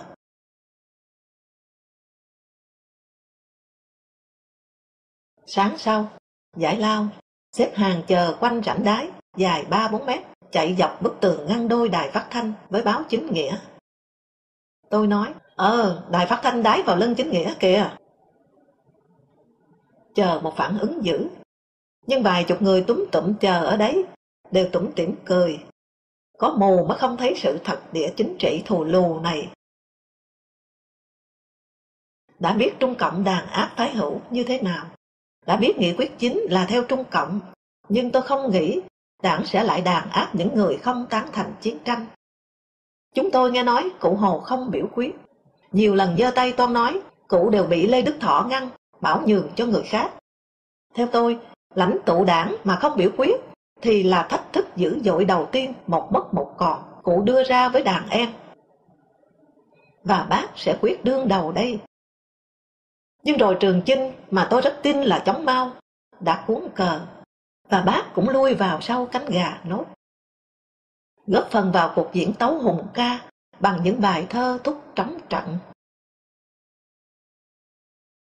Đến Liên Xô hội đàm nhạt nhẽo xong, đoàn đại biểu Việt Cộng sau hội nghị chính ghé qua Bắc Kinh về nước. Báo Nhân dân Hà Nội đón bằng bài xã luận ca ngợi vai trò Bắc Kinh lãnh đạo phong trào cách mạng thế giới. Gió Đông Mao đã chính thức thổi bạc gió Tây Xô. Bấm nút cho nghị quyết chính ra mắt, chắc phải là Lê Dũng. Với Lê Dũng bây giờ, Mao còn quăng quắc hơn cả Lenin. Các tư liệu ngày ấy tôi cho vào thúng chỉ ve chai cả, giữ lại có mấy vấn đề quốc tế và đảng ta. Trong đó nổi bật tư duy, tư tưởng Mao Trạch Đông là tư tưởng Lenin trong thời đại ba dòng thác cách mạng. Và báo cáo chính trị Đại hội 4 1976 của Lê Dũng chỉ ra thế giới đứng trực tiếp trước của cách mạng xã hội chủ nghĩa đang trào dân sôi sục và Hà Nội đang chỉ còn con người yêu thương nhau vì đã xóa bỏ được chế độ người bóc lột người. Học nghị quyết chính, tôi đã ngờ vực, sao người ta ít nêu cụ Hồ ra. Tôi chưa thấy Hồ Chí Minh không biểu quyết là đã ngụ ý không chấp nhận Mao hay tư tưởng Lenin thời ba dòng thác cách mạng. Và Mao sẽ chấp nhận Lê Duẩn mà gạt Hồ Chí Minh. Duẩn hoan nghênh quá chứ, tư tưởng Lenin cơ mà. Chương 23 Trong hội nghị Trung ương chính khóa 3 có hai chuyện đụng đến Lê Liêm, chính ủy của chiến dịch Điện Biên Phủ. Anh tham luận phản đối đường lối Mao. Mở đầu anh nói ngay, phát biểu thế này là chết tôi đây. Biết chết vẫn nói, vì anh tin rằng làm thế mới đúng lương tâm trung thực của người Cộng sản. Nhưng với Trung ương ủy viên Thứ trưởng Công an Lê Quốc Thân thì lương tâm trung thực của người Cộng sản lúc ấy lại là tuyên bố giữa hội nghị rằng chỉ cần Trung ương ra lệnh là trong vòng 45 phút công an chúng tôi tóm cổ hết bọn sát lại. Cụ Hồ bèn nói, chú hãy tóm cổ bác trước. Lương tâm Cộng sản không được thể hiện đầy đủ. Về tổ thảo luận, thân chỉ vào mặt Lê Liêm nói tiếp, mày còn thở ra cái hơi xét lại, tao lập tức tóm cổ mày. Ngày 20 tháng 4 1981, Lê Liêm viết một thư gửi Trung ương nhắc lại chuyện này và hỏi Hội nghị Trung ương mà để cho Trung ương ủy viên dở giọng lưu manh nói với Trung ương ủy viên như thế hay sao? Thể nghiệm của Lê Liêm còn sót bỏng đó. Nhờ chuyên chính mà trong hội nghị Trung ương chính, người ta mới vặn hỏi Lê Liêm tại sao hay gặp Bùi Công Trừng, Ung Văn Khiêm. Liêm hỏi lại, Trung ương ủy viên gặp nhau thì phạm kỷ luật gì mà chất vấn tôi? Tôi cũng gặp các anh Nguyễn Chí Thanh, Trần Quốc Hoàng ở tại nhà tôi thì sao các anh không hỏi? Nhờ chuyên chính vô sản mà song hào Phạm Ngọc Mậu, đàn em xa của anh, mới nổi tiếng là rất cách mạng, với phương châm bất hủ, đào tạo chỉ huy trong quân đội.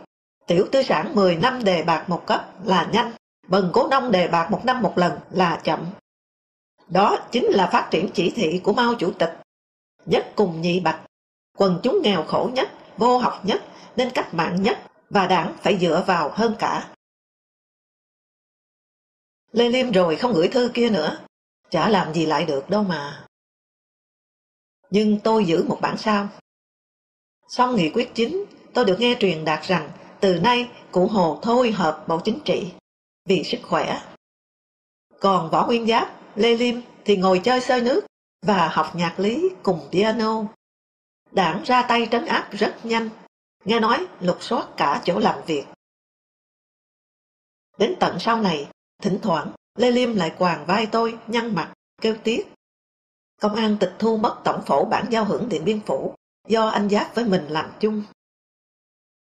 Lễ mất đằng lễ, nhạc mất đằng nhạc, nghĩa cũng mất nốt. Tôi thở dài nói. Lễ là lon tướng của các anh, nhạc thì giao hưởng Điện Biên Phủ. Nghĩa là ba ông tướng làm nên Điện Biên Phủ đều tâm trên đây là chuyên chính với cụ Hồ, Võ Nguyên Giáp, Bùi Công Trừng, Lê Liêm, vân vân. Còn chuyên chính với Ung Văn Khiêm. Chính Khiêm, câu mày bảo tôi.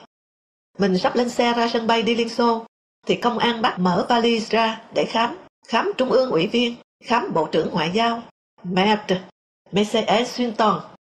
Mẹ, thật là nhục mạ. Công an mật bố trí đầy ở quanh nhà mình, phố Cao Bá Quát.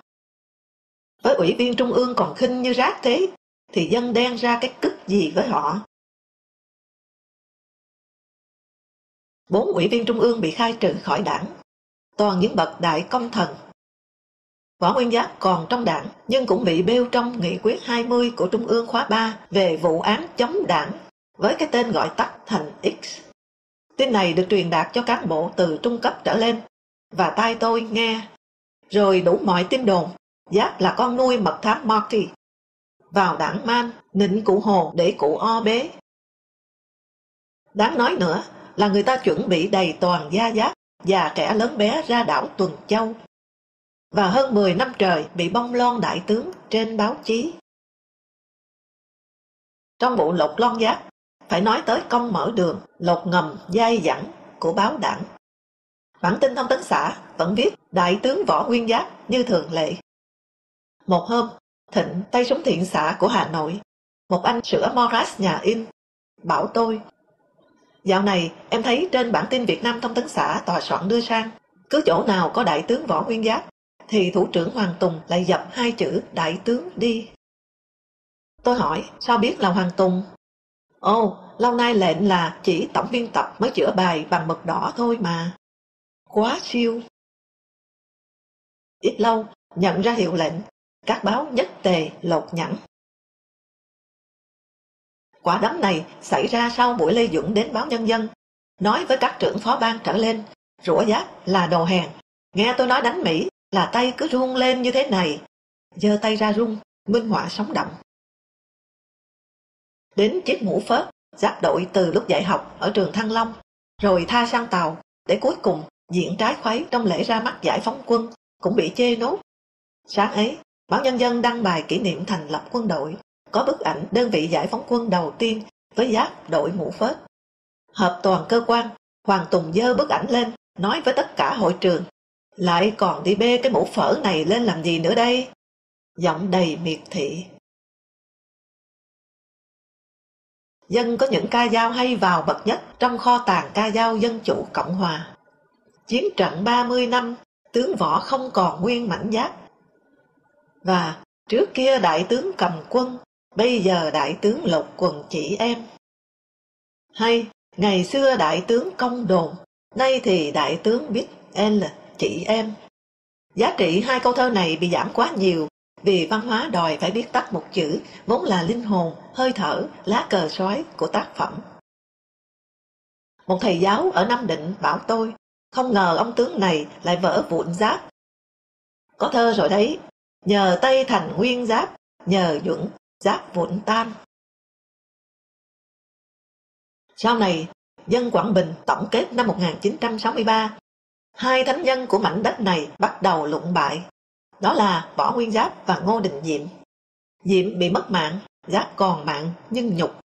Diệm bị Mỹ không ưa nên quân tướng của ông sơi. Giáp bị Mao Chủ tịch ghét nên các đồng chí thân thiết của ông bôi nhỏ cho bằng đủ kiểu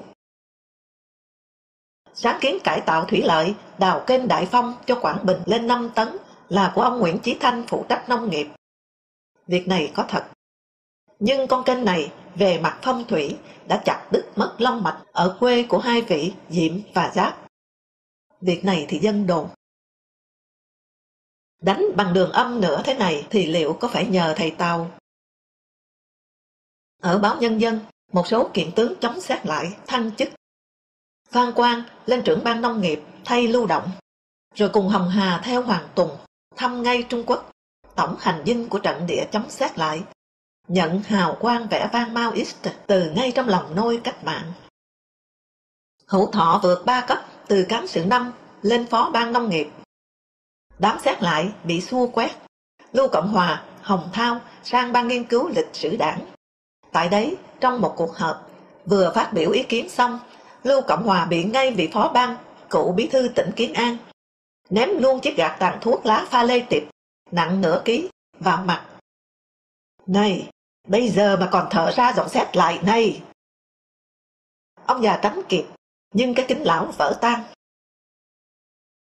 Vụ này lên tới trường chinh, người trong coi cả ban nghiên cứu lịch sử đảng. Nhưng Trường Chinh có lẽ nghĩ ai lại đi dội nước lạnh vào nhiệt tình của cán bộ và quần chúng, trong khi nguyên nhân khiến Liên Xô thành trì cách mạng hóa thành phản bội, chính là do thiếu nhiệt tình, nên chính không can thiệp. Trần Châu lưu động vào tù, tôi và Chính Yên qua thẩm vấn, rồi đi lao động cải tạo. Hồng Hà, Hữu Chỉnh, chuyển biến tốt, đều theo sáu thọ sang hội nghị Paris. Một trưa, vợ Hữu Chỉnh đến tìm tôi ở báo. Rơm rớm nước mắt, đưa cho tôi một trăm đồng. Anh Chỉnh ở bên Paris báo về là đem trả anh món nợ quá lâu này và xin cảm ơn anh. Tôi nghĩ mãi, không hiểu tại sao mắt chị lại đỏ hoe. Hai năm trước, khoảng cuối 1963, một buổi trưa, Chỉnh và tôi cùng ở cơ quan về. Đến Viện Kiểm sát Nhân dân tối cao, hai chúng tôi đứng lại dưới bóng cây si già vài trăm năm có lẽ. Chỉnh thở ngắt, cổ cứ vương, cứ dướng lên. Tối qua chi bộ họp, ông Thành Lê tố cáo tôi thèm bơ sữa phản động. Đã chạy xin một giấy mời chiêu đãi kỷ niệm cách mạng tháng 10 Nga ở Đại sứ quán Liên Xô. Đáng sợ chưa? Ai? Ai? Tôi có đói đâu. Tôi có thèm khát vật chất đâu. Ai tung ra cái tin này để giết tôi? Ai định hại tôi? Ai định giết? Giết tôi đây mà. Ông Lê còn nói là đang nhờ công an điều tra đến tận nơi vụ này. Hai tiếng giết, diệt, kéo dài và rít lên thê thảm. Hai con mắt nhớn nhát sợ hãi. Hình như có cả dậm chân, đấm ngực. Nghe chỉnh trên rỉ, tôi nghĩ đến tác phẩm Số không và vô hạn, Le Zero et l'Infini của Arthur Koestler. Khi đọc những trang ngột ngạt đó, tôi cứ hình dung ra những con mắt nhớn nhát trên các trang giấy. Mà lúc này tôi lại thấy giống hệt con mắt quay đảo rất nhanh của chỉnh. Khi Kỳ Vân bảo tôi đã có nghị quyết chính, thực chất là nghị quyết chiến tranh, tôi đã sợ. Nhưng rồi tôi vẫn nhân nhân cái mặt. Và như các bạn giỏi tử vi nói, tôi hoạch phát nhưng cũng rơi tẩm rất nhanh vào đống rác bên đường tiến quân của đảng.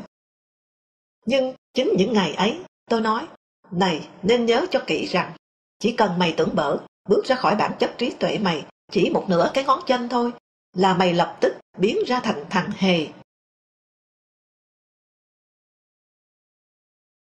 Bây giờ, gần bốn chục năm đã trôi qua. Viết lại những chuyện này, tôi thấy thế nào? Thấy với Việt Cộng, Liên Xô mà Hồ Chí Minh coi là quê hương cách mạng, nơi lãnh tụ Lenin vạch ra cho Nguyễn Ái Quốc con đường cứu nước, để cho Việt Nam rẽ theo Cộng sản. Té ra rồi cũng không bằng Trung Quốc, răng của Việt Nam, nơi đã cho Hồ Chí Minh chiếc kim chỉ nam quý báu, chỉ đạo cụ thể từng bước đi lên của cách mạng, kể cả phản đối chính ngay đầu tàu cách mạng. Như tôi đã viết trên kia, có một người thâm hiểm, đầy giả tâm, mưu mẹo, coi thiên hạ quá lắm chỉ bằng một chậu nước, có thể dễ dàng lắc cho chồng chành nghiêng ngựa, rồi hắt đi. Bởi vì thiên hạ đại loạn, Trung Quốc được nhờ. Trong chậu sóng gió nhân tạo đục ngầu đó, những con rối mà tôi ở trong, mà tôi cuồng nhiệt. La hét, chửi rủa, hiểm độc hãm hại nhau, ngỡ đang sắc son bảo vệ chân lý trong sáng vì lợi ích của nhân dân cần lao toàn thế giới. Rồi, rồi mũi chết. Chương 24 Nghị quyết chính thông báo, dù quan điểm thế nào anh cũng không bị kỷ luật, nghĩa là anh không bị mất chức, không bị thay đổi công việc. Nhữ cho anh tuôn ra hết và không chống lại kiểu sau 1975 bảo binh lính Sài Gòn đi học chỉ 10 ngày. Nhưng vừa ra nghị quyết chính, Bộ Chính trị liền có quyết định bóc các phần tử xét lại đi khỏi các vị trí lãnh đạo, từ thấp đến cao. Cụ Hồ thôi hợp Bộ Chính trị, Võ Nguyên Giáp, Lê Liêm ngồi chơi sơi nước, học piano, nhạc lý. Ung Văn Khiêm thôi ngoại giao, và Hoàng Minh Chính, Kỳ Vân, nằm khang. Phó Bí thư Thành ủy Hà Nội Minh Việt sang vụ tài chính Bộ Công nghiệp, vân vân và vân vân. Về nước mới 2 năm, tôi xa ngay vào hãm địa tối tăm nhất, không lối thoát. phần tử trong tổ chức chống đảng, lật đổ, tay sai nước ngoài. Nhưng không hiểu sao, tôi vẫn thấy le lói trong mình, một ánh sáng của riêng tôi, nó làm cho tôi đứng vững được. Ở báo Nhân dân, ngoài mấy anh phải sang ngành khác, tôi là người ở lại bị thay đổi mạnh. Không phó ban văn nghệ nữa. Hoàng Tùng đầu năm đã báo tôi sẽ là trưởng ban thay Như Phong. Mà đến làm phóng viên dưới quyền Phan Quang. Vừa đi Bắc Kinh nhận sức dầu thánh về mới lên trưởng ban thay lưu động. Từ nay được bảo không đến cơ quan cũng được. Và hữu thọ, một nhát vượt hai cấp, lên phó trưởng ban nông nghiệp. Cuộc bộc lộ căm thù xét lại vừa qua đã giúp đảng nhận ra các con tim nhất trí và thừa thải nhiệt tình cách mạng. Nhất trí là vô cùng quan trọng, nên tường thuật Đại hội 4 1976, Hồng Hà đã cho lên đầu đề chữ Đại hội nhất trí, rực rỡ, to tướng. Tôi bảo chính yên, nếu cần cả âm thanh học để diễn đạt thì chữ sánh ngang với rực rỡ là gì? Là ẩm tỏi. Nhất trí rực rỡ và ẩm tỏi. báo đảng cách chức tôi còn để bôi nhọ tôi. Đấy, xưa ngang và hơn cấp người ta, thì nay bị người ta quản lý, lãnh đạo. Lần đầu tiên tôi hiểu phương châm gao chu, cảo xuống của Trung Quốc, làm cho đối tượng đấu tố thối um lên. Hạ uy thế tư tưởng tổ chức lại phải hạ cả thể diện chúng nữa. Trần Châu và tôi từ nay phải trình bày ý kiến, suy nghĩ của mình ở chi bộ hay ban chuyên môn trước mọi chuyện thời sự quan trọng. Xưa, tù chính trị đến sở mật thám trình diện sinh học, thì nay chúng tôi trình diện cả tư tưởng tại nơi làm việc. Đánh Tết Mậu Thân 1968 được 2-3 ngày, chi bộ ban nông nghiệp yêu cầu tôi nói cảm nghĩ về chiến thắng lớn. Trên mặt mọi người lúc ấy, tôi đọc thấy, xem mày nói sao, Mày đã thấy mày sai bố mày chưa hả? Tôi bèn nói, sáng nay đến vườn hoa cửa Nam, tôi đã dừng xe lại. Tấm bản đồ nước ta to bằng một phần tư hội trường cơ quan, mà đỏ rực hết. Chỉ còn Sài Gòn một mẫu trắng bằng cái nhị sen. Dân xem đều nói thế này thì chỉ phủi là hết. Ở ban văn hóa, Lưu Động nói tôi thấy có vẻ như tiền khởi nghĩa. Liền bị phê phán tơi bời. Giờ phút này mà vẫn mơ hồ, coi như tổng khởi nghĩa xong rồi mà còn tiền với hậu. Lưu Động bảo tôi sau đó, tớ nói phóng lên là tiền khởi nghĩa mà vẫn bị phê phán. Phải nói, ở tôi nảy ra cái ý, ỷ xong không chùi đít, là kể từ chiến thắng hụt của tổng tiến công tổng nổi dậy mậu thân còn sửa sai cải cách ruộng đất thì tôi cho là có chùi nhưng quệt quáo quào bằng cái que nứa bẻ phổi ở bờ rào. Một lần họp ban, Phan Quang nói vừa gặp anh Tố Hữu. Anh Tố Hữu nói ở báo Nhân dân có những phần tử ba lăng nhăng bắt đục lờ lờ nước cống.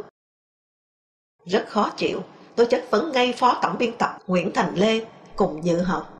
Sao trưởng ban tuyên huấn lại dùng chữ cống rảnh với những người làm báo đảng Một tuần sau, Phan Quang truyền đạt ý Nguyễn Chí Thanh. Người ta cứ mang B52 ra dọa, tôi xin nói nó là thằng B quăng sai. Sai, rất sai. Năm ngoái tôi ở trong rờ ra, tới một quãng, bị B52 ném và rải chất độc. Tưởng tan nát hết. Ai ngờ, vào thì thấy tiếng hát rất hay giữa rừng cây ngổn ngang. Một trung đội nữ thanh niên đang vừa gội đầu ở bên suối, vừa hát. Năm nay tôi lại ra qua chỗ đó, thì sao? Thì tại chỗ bị bơm và chất độc khai quang đó, sắn được mùa, mà lại còn ngon hơn trước nhiều nữa. Đáng lẽ ố ồ to lên sung sướng với mọi người, thì tôi lại đề nghị Nguyễn Thành Lê nên xin Trung ương nhập ngay chất khai quang của Mỹ này để tăng năng suất nông nghiệp cho dân ta đỡ vất vả. Tôi nói móc quá lộ, Tuy không nói tuột ra rằng những bê quan sai, những chất khai quang làm tốt khoa màu chỉ là ánh sáng cận thải của đế quốc Mỹ là con cọp giấy mà thôi.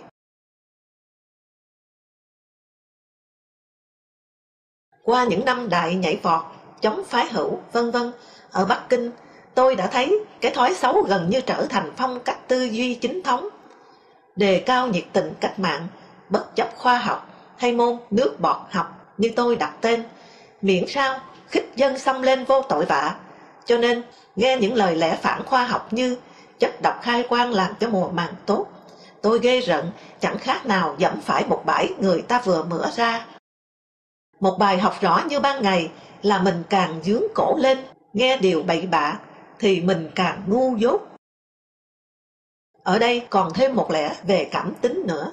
Tôi không xài được cái vẻ súng xính hớn hở ta đây của Phan Quang, được chuyển tải ý kiến Nguyễn Chí Thanh, Tố Hữu. Hai vị đang cầm cân nảy mực về tinh thần tiến công và đạo đức xả thân vì nước.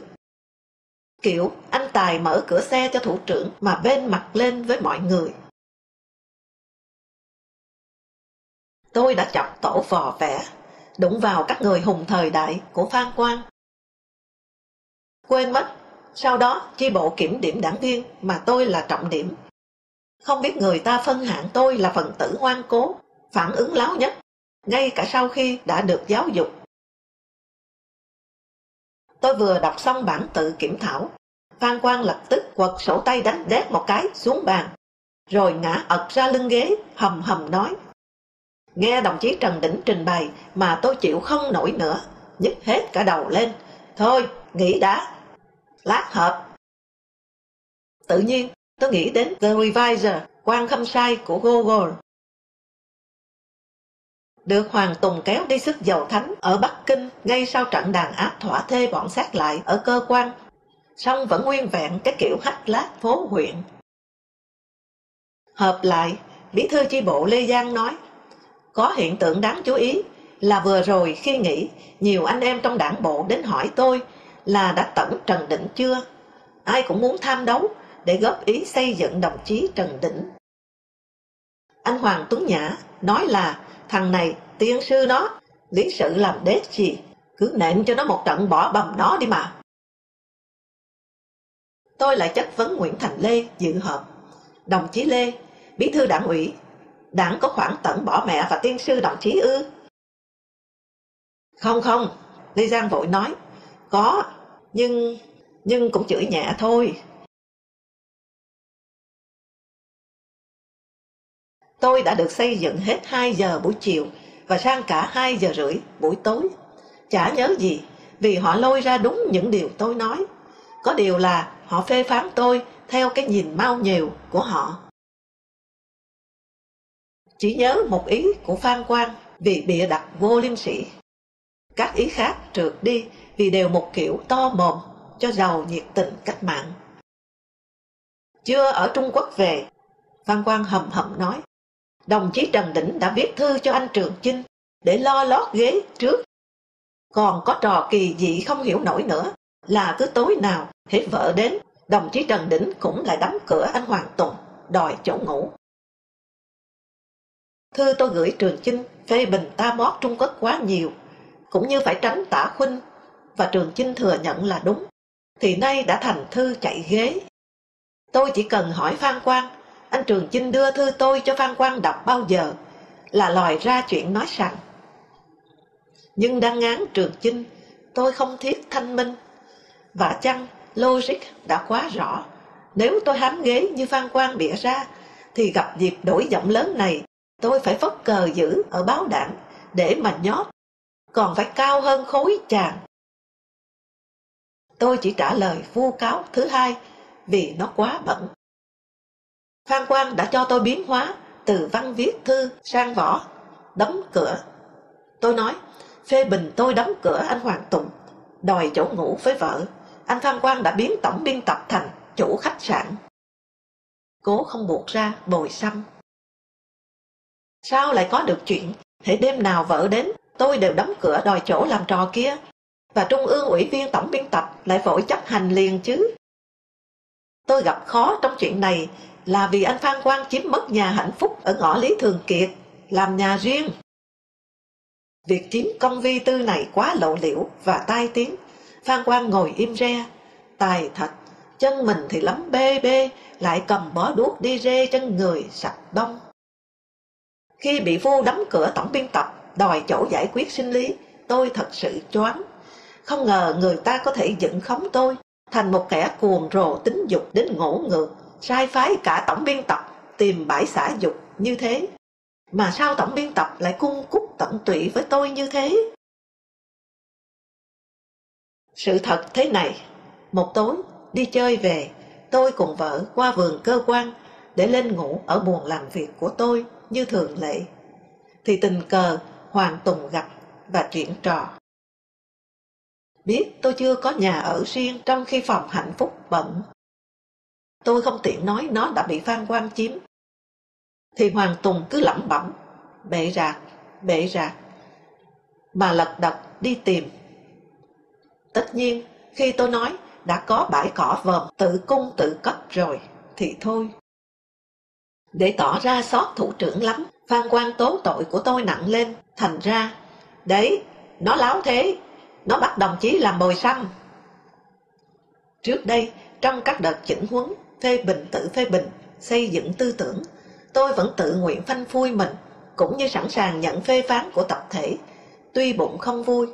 Lần đầu tiên, tôi cưỡng lại xây dựng của đảng là từ đấu đá xét lại. Nghe thiên hạ lật lọng, phái hữu Trung Quốc nói là nhổ rồi lại liếm, và phán vô tội vạ mình. Tôi không dám thẳng thừng bác bỏ, mà vờ chấp nhận. Nhưng tôi rất đau, thấy rõ là từ nay tôi, ngôi nhà này sẽ bị kẻ phạm thay đổi cải tạo tư tưởng, tha hồ đột nhập, tha hồ phóng uế, như các đội cải cách ruộng đất, cải tạo công thương nghiệp. Bốn chục năm sau, đầu thế kỷ 21, có một chuyện trao đổi ý kiến nho nhỏ giữa Phan Quang và tôi. Lẽ ra có thể không kể ra ở đây, nhưng tôi muốn tả cụ thể, thói ưu việt cảm khái đáng sợ, ta vẫn thấy ở nhiều quan chức. Đó là họ luôn đúng, không sai, do đó họ được thả cửa phê phán, nhất là vô cáo người, với cái mặt hầm hầm lên vì quá tải lập trường cách mạng. Phan Quang viết một bài trên báo Nhân dân, nói châu Âu có chữ donkey, chỉ những người có thu nhập gấp đôi. Và anh còn chú thêm double income, tiếng Anh, mà thú thật tôi khá ngờ vốn tiếng Anh của anh, và xin lỗi nếu sai, có lẽ cả tiếng Pháp nữa. Tôi bảo anh double income nên là thu nhập kép hay hai thu nhập, chứ đừng là gấp đôi. Phan Quang rất tự tin trả lời, tôi hiểu là gấp đôi, theo nguyên văn của ông Bertrand viết, de revenu. Khổ, sao không đưa ngay nguyên văn tiếng Pháp mà phải bỏ công mạ kền thành tiếng Anh? Để rút lui cho lẹ, tôi bèn trả lời, vâng, vậy theo tiếng Pháp của anh, de nghĩa là gấp đôi, thì từ nay hãy nghe anh nói j'ai deux enfants, tôi sẽ hiểu là tôi có gấp đôi con. J'ai deux amours là tôi có gấp đôi tình yêu. Hay j'ai deux bouches là tôi có gấp đôi mồm. Tôi còn muốn nói thêm với anh rằng chú lính lệ xưa khi thầy cai hô un, deux cũng thừa biết là một, hai bước chứ không phải là một gấp đôi này bước. Tôi có phần xấu vì thù dai ở chuyện này. Nói cho rõ là thù dai tấm huân chương mau nhiều, Phan Quang được gắn lên trong chuyến đi Bắc Kinh, ngay khi khói súng của cuộc trấn áp xét lại ở báo Nhân dân vẫn còn dày đặc. Ai đeo nó đều từng và sẽ đấu tố tư tưởng phản động rất mãnh liệt. Như những ai đã đấu tố anh bạn Thượng Hải cùng cô bạn gái tóc đuôi ngựa Picasso, khiến cho họ chia lìa. Và một lần khác. Trong chuyện thanh minh với tôi về dư luận anh chiếm nhà khách đài phát thanh, Phan Quang bảo tôi nay là bộ trưởng rồi cơ mà, anh đỉnh. Anh nói quá đúng, chính cái tâm thức chức tước mới đẻ ra tệ chiếm công vi tư. Nhưng nếu biết trong nghị quyết khai trừ tôi, đảng kết luận tôi lăng mạ lãnh tụ, chắc Phan Quang sẽ không phô ra với tôi cái hàm bộ trưởng. Ở điểm này, phải nhận hữu thọ khéo giấu chức quan đi hơn, tuy ghế to hơn Phan Quang nhiều. Qua việc Phan Quang chiếm nhà hạnh phúc, rồi lại bịa chuyện tôi, nạn nhân của chính anh. Hạch tổng biên tập chỗ ngủ, tôi chợt phát hiện ra cái ưu việt cảm đặc biệt của các chiến sĩ đang kiên cường bảo vệ tư tưởng, kỷ luật, tôn ti trong cơn bão tố cách mạng. Bảo vệ cách mạng và đảng là anh cao quý nhất rồi, và đã cao quý thì anh tha hồ dẫm đạp lên kẻ đang phá cách mạng và đảng. Mà dẫm đạp là cách thể hiện rõ nhất, dễ nhất, lập trường cao quý, cũng như mang lại lợi nhuận nhanh nhất, nhiều nhất. Ngay sau nghị quyết chính, từ cứ địa là căn buồn hạnh phúc 16 mét vuông chiếm đoạt cùng cái ghế phó ban nông nghiệp, cộng chiến công đấu gục xét lại. Phan Quang làm bước nhảy đầu tiên sang Trung Quốc, cùng Hồng Hà vừa quay súng trở cờ, rờ rỡ với tư cách vệ binh đỏ của Mao Chủ tịch do Hoàng Tùng gắn cho. Từ đấy, ông đi khắp thế giới, trừ Nam Cực, như ông tự giới thiệu trong bài báo, cách một mái chèo, đăng ở kiến thức ngày nay số 1 tháng 4 2010. Trong đó, ông viết, hồi thế kỷ 14, vào lúc Nguyễn Huệ đánh tan quân Tôn Sĩ Nghị, thì dân Myanmar cũng đánh lùi bốn cuộc xâm lược của Mãn Thanh. Đường đất ông đi chỉ còn thiếu có năm Cực, nhưng vẫn không dài bằng con đường lịch sử mà ông đem đảo ngược. Nguyễn Huệ thành tiền bối của Lê Lợi và nhà Thanh là tiên triều của nhà Minh. Kiến thức ngày nay trả lời thắc mắc của bạn đọc. Đây chắc là viết lầm. Các quan bút như Phan Quang, Đào Huy Quát được bộ máy tuyên huấn bảo vệ quá hay. Hôm ấy, sau khi Phan Quang ngửa mặt lên trần nhà nhăn mặt khinh khỉnh kêu Ôi trời, nghe cái bản kiểm thảo của anh Trần Đỉnh mà đau đầu quá. Chi bộ ôm tôi hai buổi. Đồng chí trưởng ban vừa tham quan Bắc Kinh về, đã nổ phát pháo mở đầu rồi kia mà. Cha này ngoan cố và phản động lắm. Xong trận đấu, tôi kéo Trần Châu. dân thể anh về nhà anh ở hàng chuối. Đi ăn mì ở một hàng nổi tiếng gần ngã tư Bà Triệu và hai Bà Trưng. Thì tình cờ Tô Hoài, Nguyễn Tuân đang ăn ở đấy. Tôi ghé sát đầu vào mặt Tô Hoài hỏi. Có thấy mùi xà phòng không? Mình vừa bị họ sát xà phòng rất dữ xong. Tôi thật sự thấy oải. Khó sống quá. Sau hội nghị chi bộ hùa nhau đã tôi trên kia, tôi đề nghị Hoàng Tùng cho tôi đi thường trú ở Thái Bình. Tôi nói họ săn lùng tôi như săn lùng phù thủy thời Trung Cổ, khó sống nổi. Y hẹn, đầu giờ làm việc chiều, Hoàng Tùng đã đứng sẵn bên cửa sổ, trên gác, chờ tôi vào cổng là vậy. Nghe tôi xong, anh nói, các tướng ấy tưởng ta giống hoàn toàn Trung Quốc, là lầm. Ta khác, cái anh Hoàng Tuấn Nhã ấy thì lập trường gì? Tôi vui vui vì cái giọng ngán ngẩm của anh. Tôi sực nhớ trước đó nửa năm đến nhà ông chú ruột Hồng Linh, nghe bà con người Hoa kháo là họ vừa học tập phê phán, truy theo bản tuyên bố hữu khuynh không triệt để của Hồ Chí Minh và Novotny. Còn nói nếu mở biên giới thì người Hoa về hết. Sống ở đây xét lại quá, khó thở lắm lại bảo Trung Quốc bắn rơi 6 máy bay Mỹ, nhưng Việt Nam An Giang chỉ thông báo có một. Tôi nói lại với Hoàng Tùng, không ngờ Hoàng Tùng đem ra nói ở hội nghị trưởng phó ban, mà hai năm nay tôi không được dự nữa. Hoàng Tùng còn lệnh một số anh em đi điều tra dư luận. Ban thống nhất cử đặng phò, anh ruột đặng hà, thì Hoàng Tùng gạt. Anh này đi rồi về chỉ trương ra ý của anh ấy thôi thường trú chính là đi lánh nạn tổ tôm đánh như cơm bữa ở văn phòng tỉnh ủy đến nỗi sau này lương quan chất bí thư thái bình có việc xẹt qua báo thường hỏi thăm tôi gớm trần đỉnh tổ tôm thì nhất nhưng có một chuyện tôi khó quên lần ấy tôi đến một hợp tác xã gần thị trấn quỳnh côi vừa tới đầu làng thấy một nhóm bà con trục lúa. Tôi đứng lại xem, liền bị chửi tức thì, nhanh hơn cả pháo phòng không sau này. Kìa, gớm chưa, thính hơi thế, về đánh hơi rình mò mà. Này, con đốm nhà tôi, nó đã hít hít hực hực ở đâu là y như có cáo.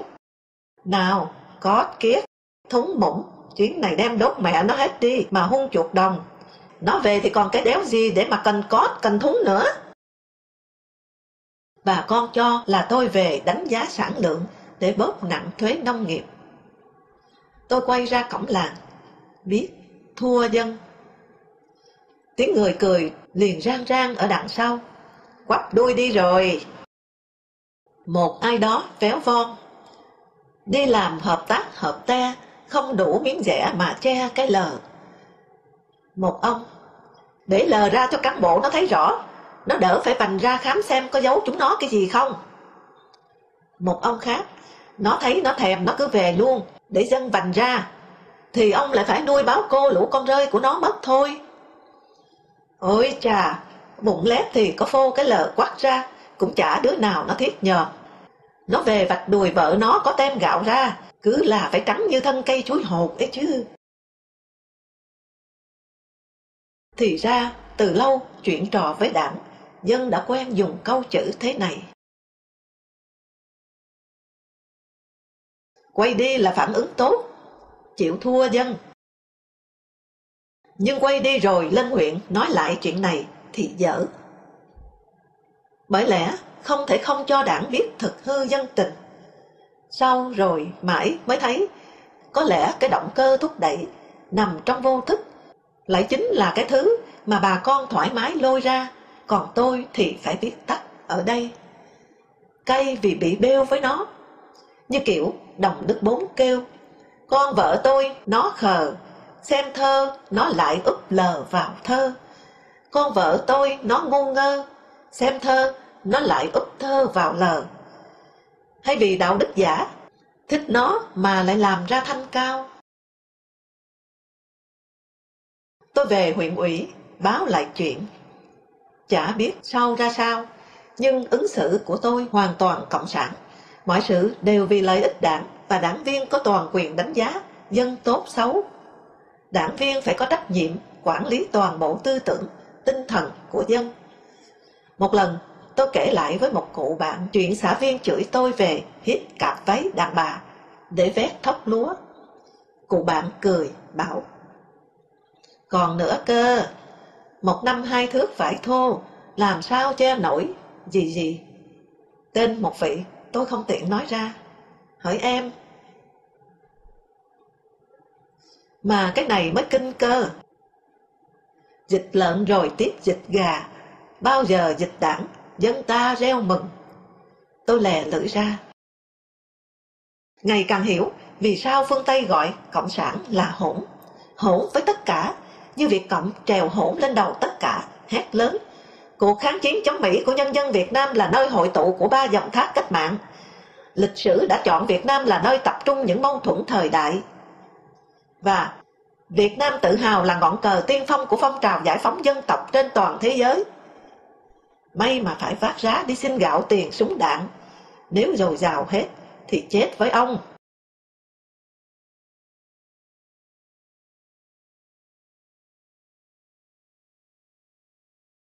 Vậy mà tôi đã chứng kiến sự hỗn hào thành văn thành luật đó, từng nghiễm nhiên trở thành hào quang chói lòa trong lòng dân.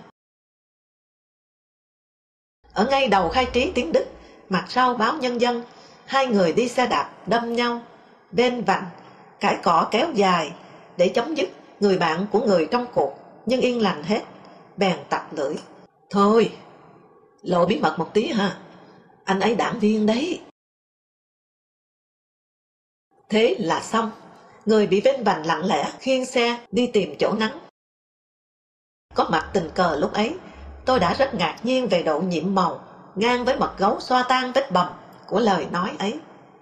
Và nghĩ ngay đến một chuyện ngắn. Sau khi anh bạn kia giới thiệu tư chất cần được kính nể của đảng viên, tôi liền đến trước mặt người bị đâm ven vặn xe, đưa anh ta ít tiền và nói, tôi là đảng đảng đền cho anh đã bị thiệt. Anh hãy cầm lấy tiền này đi sửa xe. Anh đảng viên đâm xe dân bèn đến vặn tôi anh cho xem bằng chứng anh là đảng viên đi nào tôi nói tôi là đảng dân đấy bằng chứng đây anh xem bà con đây có tán thành việc tôi làm không Đồng thời, tôi cũng nhớ tới Kabir, nhà thơ Ấn Độ 500 năm trước, từng viết.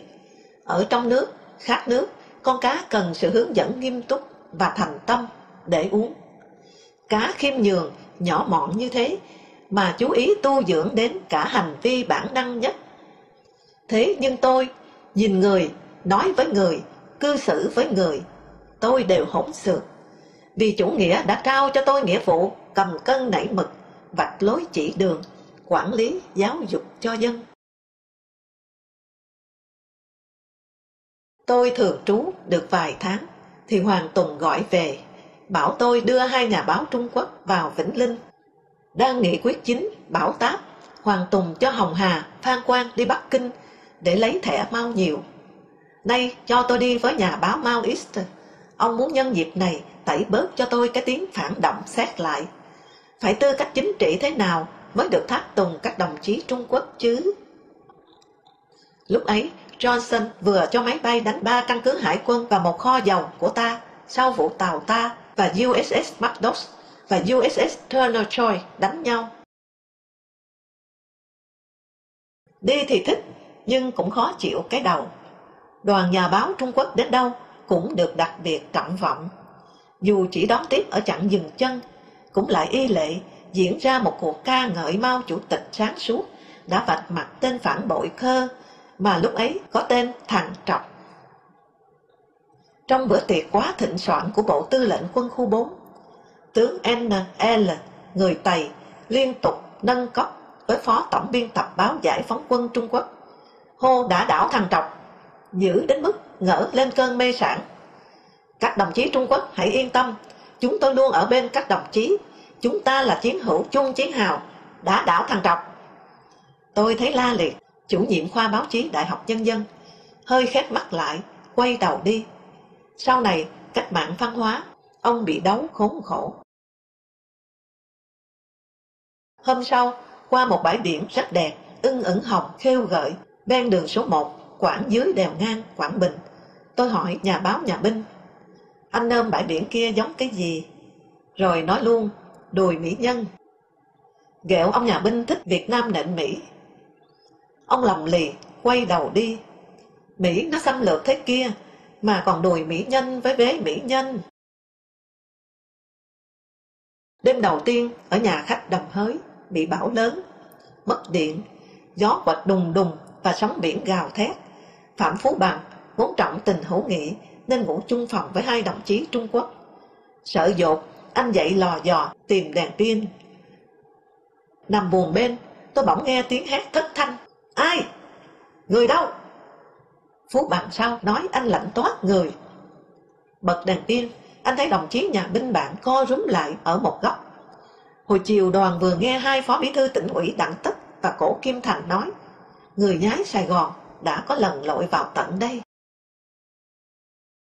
Tôi viết một ký về đầu cầu Hiền Lương, nghe ba người đàn bà bờ Nam vỗ quần áo giặt bên sông và trong ống nhòm thấy các bọt xà phòng trôi mang mát. Tôi buồn, nghĩ giá như chúng dạt sang đây mà xem bọt xà phòng Mỹ khác bọt xà phòng Trung Quốc ra sao. Để rồi tôi chợt lại thấy hết sức ân hận, giống một đứa con về bên giường mẹ đau yếu, do chính mình đã có lỗi gây nên. Bảo Định Giang không đăng, cũng chẳng đáp.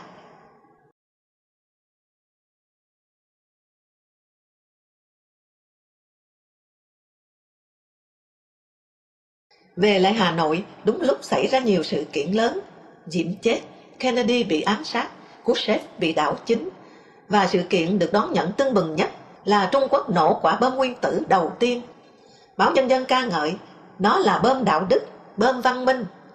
Tôi cho vài người biết là theo báo Time, thì Mỹ đã cho tiền học thâm đại tá gốc hoa ở Bộ Quốc phòng Mỹ, từng tham gia kế hoạch Manhattan làm bom nguyên tử của Mỹ hồi hương với hơn một tấn tư liệu khoa học.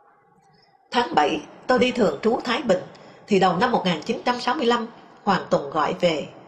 Anh không muốn tôi lâm mãi cảnh bị hai kiện tướng mau nhiều phan quan hữu thọ, hành tỏi, kiểu phu ba, đòn bẩn. Chắc anh cũng nghe thấy chuyện phê bình, tôi bắt anh làm bồi xăm.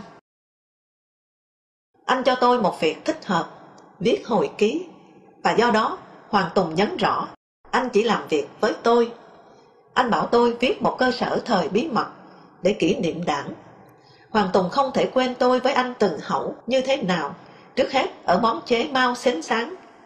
Anh thừa hiểu, không biết lũi giỏi hay kịp chùi mép, tôi không thể sống sót.